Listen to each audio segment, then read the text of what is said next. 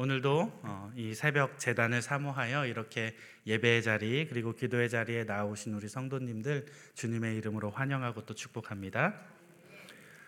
오늘 본문은 예수님의 부활과 지상 명령을 다루고 있는 말씀이지요. 시기적으로 아주 절묘한 타이밍에 이렇게 오늘 말씀을 선포하게 되었다라는 생각이 듭니다. 왜냐하면 우리 다음 주 수요일부터 뭐가 시작되죠? 네, 다음 주 수요일, 제 수요일을 기점으로 이제 사순절이 시작되게 됩니다. 사순절이 어떤 절기인지는 다들 알고 계시죠? 네, 그죠? 이 새벽에 여기까지 나올 정도면 다들 알고 계시죠?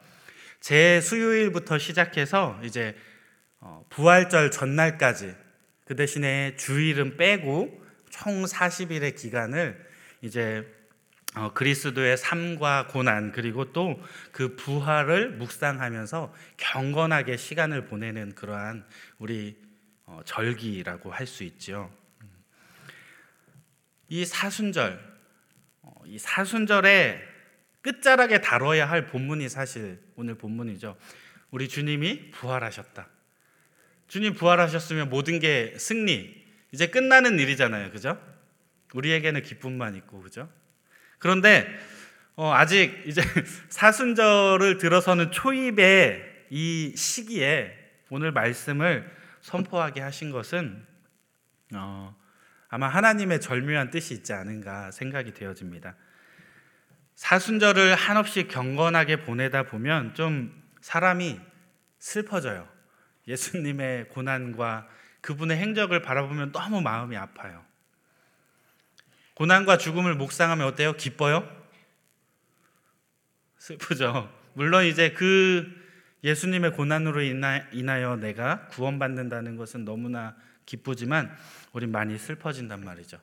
그런데 사순절을 보내면서 우리가 감정적으로만 슬퍼할 것이 아니라 그 밑바탕에는 반드시 부활의 기쁨이 그 저변에 어, 깔려 있어야 된다는 거예요. 그래서 이 부활의 기쁨을 늘 잊지 말라는 주님의 마음으로 어, 오늘 말씀을 받으시고 경건하게 그리고 절제된 어, 마음으로 이렇게 사순절 기간을 맞이하되 다만 이 끝은 반드시 우리가 승리하고 그리고 우리가 구원의 자리에 나아갈 수 있다는 그 구원의 기쁨을 어, 항상 마음속에 간직한 가운데 이 사순절 기간을 경건하게 보내시기를 바랍니다.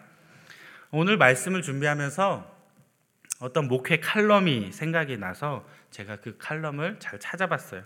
근데 거기에 어, 평안, 사람의 그러니까 그 마음의 평안이라는 주제를 가지고 그림을 그리기로 한 두 명의 화가가 있었어요.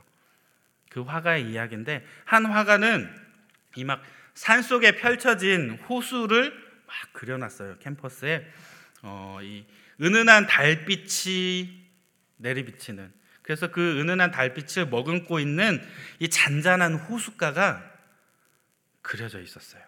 마치 딴 세상인 것처럼 고요한 밤하늘에 별이 있고 너무 평화로워 보이는 그런 그림을 그려놓았습니다. 또 다른 한 화가는 정반대의 분위기에 그림을 그렸어요. 높은 절벽 위에서 막 역동적으로 폭포수가 쏟아지는, 그래서 거대한 물보라를 일으키는 그러한 거친 폭포의 그림을 어, 마음의 평안이라는 주제로 그러한 그림을 그려놨다는 것이죠. 그런데 특이한 점이 있었어요. 이 거친 폭포가 떨어지는 이 그림 한쪽에는 새 한 마리가 이 폭포 옆에 둥지를 틀어놓고 아기 새를 돌보는 그러한 어미새의 모습이 있었습니다. 그 어미새는 물보라에 흠뻑 젖어 있었지만 조금의 동요도 미동도 없이 고고한 모습으로 이 자신의 둥지를 지키고 있었습니다. 이 두 가지 그림 중에 진정한 평안은 어느 그림에서 찾아볼 수 있을까요? 어느 그림이요? 네. 어, 결론부터 말씀드리면 두 번째 그림이에요. 왜냐하면 첫 번째 그림은 환경에 의해서 너무나도 조용하고 고요하고 거기엔 뭔가 파문이 일어날 수 없는, 그런데 환경이 바뀌게 되면 어떨까요? 그 그림에 평안이 생길까요? 갑자기 광풍이 불어치고 갑자기 막 파도가 일고 한다면 그 호숫가가 과연 그 처음의 평안함을 유지할 수 있을까요? 두 번째 그림은 달랐죠. 역동적이고 굉장히 뭔가 상황이 평안할 수 없는 상황임에도 불구하고 이 어미새는 자신의 둥지를 지키며 그 자리에서 고요히 평안을 유지하고 있었다는 것입니다. 사실 우리 인생도 이와 마찬가지입니다. 폭포의 물줄기가 끊임없이 떨어지듯이 정말 말도 많고 탈도 많은 것이 우리 인생이죠. 사건도 많고 사고도 많고 환란도 많고 풍파도 많은 것이 바로 우리의 인생이라고 할 수 있습니다. 그래서 늘 신경 쓰고 긴장하다 보니 스트레스가 이만저만이 아니죠. 특히 현대인들은 급변하는 이 세상, 이 급변하는 물결에 휩쓸려 정말 이 인생의 한복판에서 어떻게 해야 할지 너무나도 순식간에 바뀌어버리는 이 세상 가운데 진정한 평안을 누리기가 정말 쉽지 않은 그러한 바로 상황이 우리의 인생이라고 할 수 있습니다. 세상에서 환경에 의한 평안은 결코 영원할 수 없기 때문에 이 진정한 평안을 얻는 길은 사실 아까 말했던 이 어미새처럼 불안전한 상황 속에서도 요동없이 자신의 마음을 다스리고 평안을 유지할 수 있어야 한다는 것이죠. 그런데 정말 중요한 것은 이러한 평안을 과연 우리의 힘만으로 누릴 수 있느냐, 이 급변하는 세상 가운데 그건 과연 가능한 일인가라는 것입니다. 이러한 평안은 사실 세상이 줄 수 없는 평안이죠. 오직 부활하신 주님께서 우리에게 허락해 주실 때, 우리가 성령님을 통해서 그러한 평안을 누릴 수 있게 된다는 것입니다. 사랑하는 여러분, 오늘 이 새벽에도 주님이 부어주시는 평안을 마음껏 누리시는 저와 여러분들 되시기를 축복합니다. 오늘 본문은 십자가에 달려 돌아가신 예수님의 부활 사건을 전하고 있어요. 부활하신 주님을 처음 만난 사람이 누구죠? 막달라 마리아. 그죠? 오늘 성경에는 여인들이라고 표현되어 있습니다. 그녀들이 안식 후 첫날 새벽에, 안식 후 첫날 새벽은 무엇을 뜻하냐면 바로 주일날을 뜻해요. 우리가 이 안식 후 첫날 새벽을 기념하여서 작은 부활절로서 매 주일을 보내고 있어요. 그렇기 때문에 우리가 사순절이라는 사십 일의 기간 가운데 주일은 빠져 있어요. 주일을 제외한 사십 일. 사순절 기간이 아무리 예수님의 고난을 묵상하고 그분의 행적을 기리며 경건하게 보낸다고 하지만 우리를 구원해 주신 예수님의 놀라운 승리를 기념하는 이 주일, 이 주일을 슬픔으로 힘들어하며 애통하며 보낼 수 없어서 너무나 기쁜 날이니까 그래서 이 주일을 우리는 온전히 작은 부활절로 매 주일을 보내고 있는 것이죠. 이 안식 후 첫날, 이 새벽 주일이죠. 네. 이날 예수님의 무덤, 무덤을 이 그녀들이 보러 갔어요. 그런데 그때 하늘로부터 천사가 내려와서 무덤을 막아놓았던 그 큰 돌을 굴려내고 그 위에 천사가 앉아있는 것을 보게 됩니다. 어, 본문 삼 절, 사 절 말씀인데요. 성경은 천사들의 모습을 이렇게 기록해요. 우리 한번 읽어볼게요. 시작!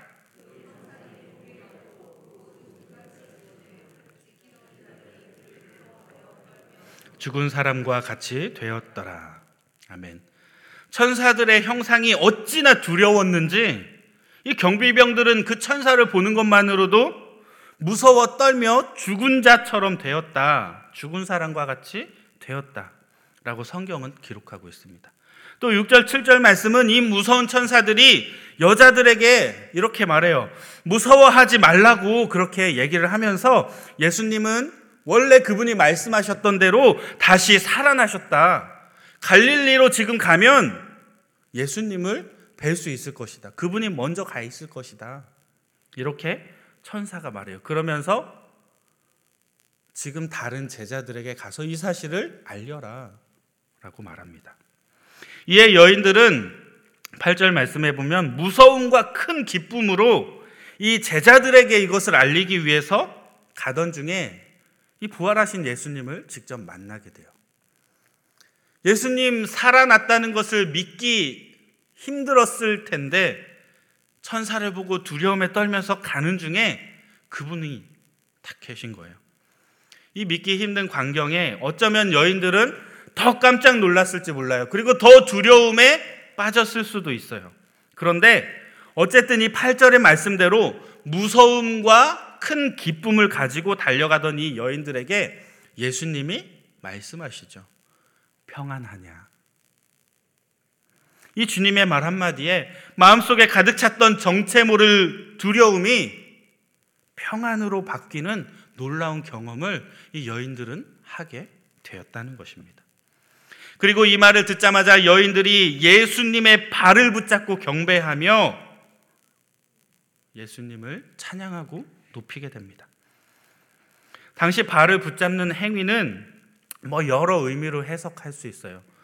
그분이 영혼으로 그 자리에 나타난 게 아니라 정말 육신을 입고 그 자리에 계셨다는 의미를 부여하기 위하여 발을 잡고 라는 단어를 사용했다라는 어떠한 학설도 있고, 왜냐하면 우리가 유령하면 어떻게 생각해요? 보통 다리가 없는, 그죠? 근데 예수님 두 발을 딛고 그 자리에 서 계셨다는 것이죠. 너무 명쾌하게 그분이 육신 그대로 새롭게 변화된 모습으로 우리가 장차 입을 영광된 그 몸으로 그 자리에 서 계셨다는 거예요.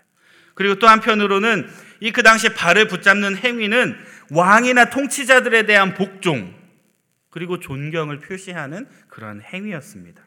즉 이 여인들은 예수님을 정말 왕으로서 메시아로서 우리의 구원자로서 그분을 인정하고 그분을 맞이했다는 것입니다. 이처럼 예수님께서 부활하심으로 자신이 하나님의 아들이요 정말 하나님께 보냄받은 메시아로서 그 자리에 서 계시다는 것을 여인들에게 확증시켜 주셨습니다. 또한 여인들 역시도 예수님의 이 부활을 통해서 예수님께서 정말 하나님의 아들이시고 이스라엘의 왕이시며 메시아임을 깨닫게 돼요. 그리고 그것을 온전히 마음으로 믿고 받아들이게 됩니다. 그렇게 나의 구원자 되신 예수님을 맞이했을 때 그분의 입에서 나온 무서워 말라라고 하는 이 말, 평안하냐라고 하는 이 말, 이 말 한마디에 나를 감싸고 있었던 그 모든 두려움이 눈 녹듯이 사라지고 주님이 허락하신 평안을 온전히 누릴 수 있게 되었다는 것입니다. 사랑하는 성도 여러분, 혹시라도 지금 이 시간 여러분의 마음을 가득 채우고 있는 것은 과연 어떠한 감정입니까? 혹시라도 평안하지 못한 채 요동치는 분이 계시다면 오늘 이 시간 말씀을 통해 위로받으시고 또 온전한 우리의 소망 되시는 예수 그리스도를, 부활의 예수님을 다시금 만나고 경험하는 시간 되시기를 축복합니다. 만약에 부활의 주님께서 지금 여기 나타나셔서 평안하냐라고 질문한다면 여러분 과연 무엇라 대답하시겠습니까? 아마 이 중에서 네, 저는 평안합니다 라고 자신 있게 대답할 수 있는 사람 몇 분이나 있을까요? 그리 많지 않을 것 같아요. 왜냐하면 우리 인생은 사실 매우 고단하고 걱정, 근심이 너무 많기 때문이에요. 아주 작은 거에도 요동하고 아주 작은 일에도 넘어지고 아주 작은 거에도 감정 상하여서 그것을 어떻게 풀어낼지 몰라서 끊임없이 하나님의, 하나님 앞에 토로하는 것이 우리의 모습이기 때문입니다. 그럼에도 불구하고 지치고 요동치는 우리를 향하여 우리 주님이 오늘 이렇게 말씀하십니다. 사랑하는 아들아, 사랑하는 내 딸아, 내가 평안하냐? 라고 우리 주님 말씀하고 계십니다. 주님이 우리의 상태를 몰라서 그렇게 질문하실까요? 당연히 아니죠. 이러한 주님의 질문은 우리의 마음을 너무나 잘 알기 때문에 우리의 지친 마음에 평안함을 주시기 위해서, 그래서 우리에게 말씀으로 이렇게 다가오시고 우리의 평안을 묻고 계신 것입니다. 이러한 것을 이 시간 깨닫고 경험하는 저와 여러분들이 되어야 합니다. 그렇다면 우리의 마음 가운데 요동치는 이 불안한 마음, 이러한 마음 가운데 우리가 평안의 은혜를 경험하려면 과연 어떻게 해야 할까요? 주저하지 말고 예수님께 나아가야 한, 한다는 것입니다. 우리 한번 따라해 볼까요? 주저앉지 말고 주님께 나아가야 한다.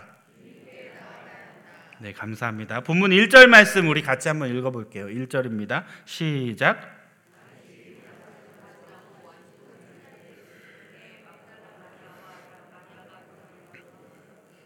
아멘. 본문의 안식 후 첫날, 그러니까 오늘날로 이야기하며 주일 새벽이에요. 주일 새벽에 막달라 마리아와 다른 마리아가 무덤을 보기 위해 갔다고 성경은 기록하고 있어요. 우리가 오늘 읽은 본문에는 이 여인들이 무덤에 찾아간 이유에 대해서는 기록하고 있지 않죠. 혹시 알고 계신 분 있어요? 여인들이 왜 이른 새벽에 주님께 찾아갔을까? 빈 무덤에 어, 빈 무덤인지 몰랐겠죠? 무덤에 찾아갔을까? 이와 동일한 사건을 기록하고 있는 평행 본문이라고 하는데, 이 마가복음에는 여인들이 무엇 때문에 갔는지 아주 정확하게 기록하고 있어요. 마가복음 십육 장 일 절 말씀인데요. 우리 같이 한번 읽어볼까요? 시작.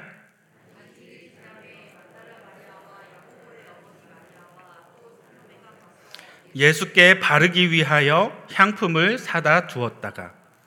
여인들이 이른 새벽에 무덤가에 찾아온 이유가 무엇입니까? 바로 예수님의 시신에 향품을 바르기 위함이었어요.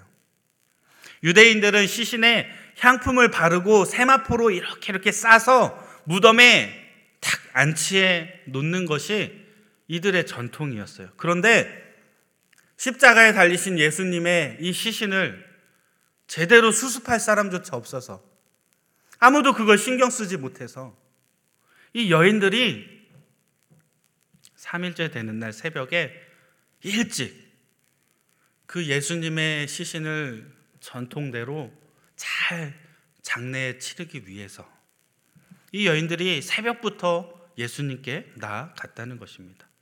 또한 이것은 예수님을 향한 이 여인들의 지극한 사랑의 표현이라고 할 수 있습니다. 사실 여인들이 무덤, 무덤을 찾아가기까지 굉장히 대단한 용기가 필요한 상황입니다. 왜냐하면 십자가에 처형당하신 이 예수님, 이 예수님의 시신을 가까이 하는 것은 당시로서는 굉장히 위험한 일이었어요. 당시 십자가 처형은 아무나, 아무나 십자가 처형을 받지 않죠. 우리가 잘 알다시피 로마를 반대하는 정치범들, 이 로마가 자신들을 반대하는 정치범들을 압제하기 위해서 본보기로 보여주는 형벌, 이게 바로 십자가 처형입니다. 그런데 그 십자가 형벌을 받은 시신을 가까이 하는 모두가 사실은 정치범으로 그 일당으로 몰릴 수밖에 없는 그러한 상황이었다는 거예요. 그러한 이유 때문에 제자들도 예수님을 홀로 남겨둔 채 도망을 쳤던 것이죠. 그렇게 십자가에 돌아가신 주님의 시신 곁에 이 남았던 제자들이 아무도 없었지만, 그럼에도 불구하고 이 여인들이 끝까지 예수님의 곁을 지키고 있었다는 것입니다. 만약 이 여인들이 십자가 형벌로 인해 두려움에 떨며 그 상황 가운데 그냥 주저앉아 있었다면, 부활의 주님을 직접 만나는 은혜와 같은 그런 감격, 그런 거 결코 누릴 수 없었겠죠. 그리고 천사들이 전하는, 전하는 부활의 기쁜 소식도 듣지 못했을 것이 분명합니다. 하지만 여인들은 그러한 현실과 그러한 상황에 주저앉아 있었던 것이 아니라 오히려 더욱 주님께 가까이 나아감으로 부활의 주님을, 그 은혜와 감격을 경험할 수 있었을 뿐 아니라 그들을 힘들게 했고 그들의 마음을 어렵게 했던, 불안했던 이 마음이 평안한 마음으로 바뀌어지는 놀라운 은혜를 누리게 되었다는 것입니다.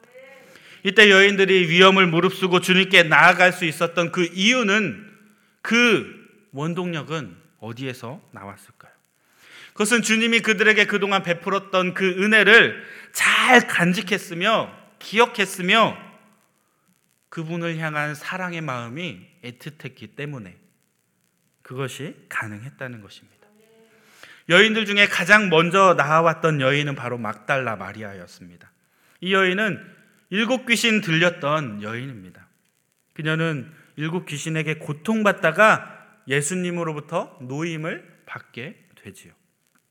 이에 대한 감사의 마음이 늘 자리 잡고 있었기 때문에 아, 저분은 내가 정말 힘들고 어려울 때 나의 의지가 되어줬던 분이지, 나를 구원해 주셨던 분이지. 그 은혜와 감격이, 우리는 뭔가 은혜 받으면 어떻게 해요? 한 일주일, 길게는 한 달 이렇게 가죠. 그 기간이 지나면 기억하나요? 다른 산적한 일들, 다른 상황과 환경에 놓여 까마득하게 잊어버리죠. 그런데 오늘 여인은 그러지 않았다는 거예요. 마음 가운데 깊이 새기고 새기고 새겨놓은 채 그분을 향한 마음을 키워왔다는 것이죠. 그렇기 때문에 이 여인은 목숨도 두렵지 않았습니다. 아니, 두려움이 있긴 했지만 그보다 주님을 사랑한 마음이 더욱더 컸기 때문에 주저앉아 있을 수 없었고 결국 무덤으로 향할 수밖에 없었다는 것이죠. 그러한 그의 마음, 이것은 결국 부활의 첫 증인이 되는 아주 영광스러운 자리에 그녀를 이끌어 주었다는 것입니다. 또 그로 인해 두려움 역시 함께 사라지게 되었다는 것이죠. 그 안에 샘솟는 기쁨이 더욱 컸기 때문에 이러한 두려움은 평안으로 바뀔 수 있었다는 것입니다. 결국 부활의 주님을 만남으로 막달라 마리아와 함께했던 다른 여인들까지도 마음의 평안을 얻을 수 있게 되었습니다. 우리는 여기서 아주 중요한 교훈을 얻게 되는데, 여인들은 삶의 자리에, 현실과 상황에 주저앉지 않았다는 것입니다. 여전히 마음에 대한 마음의 두려움은 있었을지 모르지만 주님을 향한 사랑과 그 열정으로 그러한 환경을 극복하고 이겨냈으며 결국에는 주님께 더 가까이 나아갔다는 것입니다. 그로 인해 부활의 주님을 만났고 평안하냐라고 하는 주님의 음성을 듣게 되는데, 이러한 주님의 위로에 여인들의 마음은 사르르 녹아내리기 시작합니다. 사랑의 마음과 두려움의 마음이 공존하며 혼란스러울 때 들려오는 주님의 위로 한마디, 더 이상 우리를 혼란스럽지 않고 소망과 용기를 가질 수 있도록 우리에게 힘을 주게 된다는 것입니다. 사랑하는 여러분, 혹시 여러분의 마음에 요동치는 그 무엇이 있다면, 그로 인해 혹시라도 두려움 가운데, 걱정과 고민과 근심 가운데 하루하루 버티고 버티고 그렇게 시간을 보내고 계시다면, 이 자리에 주저앉아 계시지 말고 더욱더 주님의 은혜를 기억하며 성령의 도우심을 구해야 합니다. 그리고 한 걸음 더 나아가서 평안하냐라고 하는 이 주님의 음성을 듣고 삶의 소망과 용기를 가질 수 있는 저와 여러분들이 되시기를 주님의 이름으로 축복합니다. 자, 말씀을 마무리할게요. 사랑하는 여러분, 예수님은 당신의 부활을 믿고 따르는 이들이 결코 두려움에 떨며 좌절하는 것을 원치 않으십니다. 오히려 세상 속에 주저앉아 있지 말고 주님을 사랑하는 마음으로 더욱더 주님께 가까이 나아오기를 우리 주님은 이 새벽에 원하고 계시다는 것입니다. 우리가 부활의 신앙을 온전히 소유할 때, 부활의 기쁨을 온전히 누릴 때 평안하냐고 물으시는 주님의 위로와 평강이 있을지어다 라고 하는 이 축복의 말씀이 우리 귀에 선명히 들려지고 우리의 삶을 변화시켜 주실 것입니다. 그러기 위해서는 우리가 매일의 삶 속에서 십자가의 보혈을, 그분의 은혜를 늘 기억하며 말씀을 더욱 가까이 대해야 합니다. 힘들다고 제자리에 주저앉아 낭망하고 있을 것이 아니라 오히려 기도와 예배의 자리를 사모하는 마음으로 주님을 찾고 찾아서 만나게 되시는 저와 여러분들 되시기를 바랍니다. 이를 통해서 정말 부활의 영광에 함께 참여하셔서 주님이 주시는 평안의 복을 모두 모두 누릴 수 있는 귀하고 복된 이 새벽 되시기를 주님의 이름으로 간절히 축원드립니다. 우리 같이 기도할게요. 이 시간 우리가 주님의 부활의 그 기쁨에 동참하는 하루하루를 살아내게 해달라고, 그래서 주님이 나를 위하여 이루신 그 모든 것들을 있는 것이 아니라 그 은혜를 날마다 상고함으로 하나님이 주시는 온전한 평안을 누리게 해달라고 우리 이 시간 같이 한번 주여 한번 외친 후에 기도하도록 하겠습니다. 다 같이 기도합니다. 주여, 사랑해 주님 감사합니다. 주님, 오늘도 주님 말씀 통하여 우리에게 평안하냐 하시는 주님의 음성을 아버지 저희들 듣기 원합니다. 주님, 우리가 삶과 환경에 찌들어 또는 우리에게 산적한 여러 상황 가운데 우리가 억눌린 채 하나님이 우리에게 허락하신 기쁨을, 그 평안을 누리지 못하며 혼란스러운 삶을 살아가고 있었음을 주님 앞에 고백합니다. 주님, 우리의 삶이 주님 앞에 다시금 온전한 모습으로 회복되어지기 원합니다. 우리를 혼란스럽게 했던 것들, 우리의 마음을 아프게 짓눌렀던 것들, 우리를 두렵게 했던 그 모든 것들 깨끗이 이겨내게 하여 주시고 온전히 하나님을 바라보고 하나님을 찬양하며 경외함으로 오늘도 주님이 주시는 평안을 누리며 이 하루 승리하며 살아갈 수 있도록 우리 주님 붙잡아 주옵소서. 저희가 주저앉아 있는 것이 아니라 부활의 주님 앞에 더욱더 가까이 나아가기 원합니다. 주님의 길을 영화롭게 하는 제자의 삶을 살아가기 원합니다. 주님, 저희를 통하여 영광 받아주시되 저희들 역시도 주님이 주시는 천국을 이 땅 가운데 누리며 살아갈 수 있도록 우리 주님 풍성한 은혜를 베풀어 주옵소서. 사랑해 주님 감사합니다. 이 시간 새벽 이슬 같은 주의 백성들, 주님의 부활하심을 기뻐 찬양하며 주님의 영광에 함께 참여하기를 원합니다. 오늘도 삶 속에서 십자가 보혈의 은혜를 떠올리고 기억하게 하시고 삶의 매 순간순간마다 주저앉아 좌절하기보다 부활의 주님 앞에 더욱더 가까이 나아가므로 주의 길을 영화롭게 하는 제자의 삶을 살아가게 하여 주옵소서. 오늘 이 하루도 온전히 주님을 경험하고 주님을 누리기 원합니다. 우리 삶 가운데 찾아와 주시는 하나님의 놀라운 은혜와 그 평강을 누리게 하여 주옵소서. 언제나 우리의 삶을 주장하시고 이끌어 가시며 우리를 지켜주시고 보호하여 주시는 우리 주 하나님을 이 시간도 바라보고 경험하게 하여 주옵소서. 감사드리며 죽음을 이기시고 부활하신 우리 주 예수 그리스도의 이름으로 기도드립니다. 아멘. 주여, 주여, 주여. 할렐루야. 사랑해 주님 감사합니다. 오늘도 주님을 삶 가운데 만나기 원합니다. 그저 성경 속에, 책 속에 존재하는 주님이 아니라 나의 삶에 영향을 끼치시고 나의 삶을 이끌어 주시고 나의 삶을 주장하여 주시는 살아계신 하나님을 오늘도 만나고 경험하기 원합니다. 세상과 삶 가운데 찌들어 살아가는 이 부족한 영혼, 주님 긍휼히 여겨주셔서 우리를 만나주시고 우리의 삶을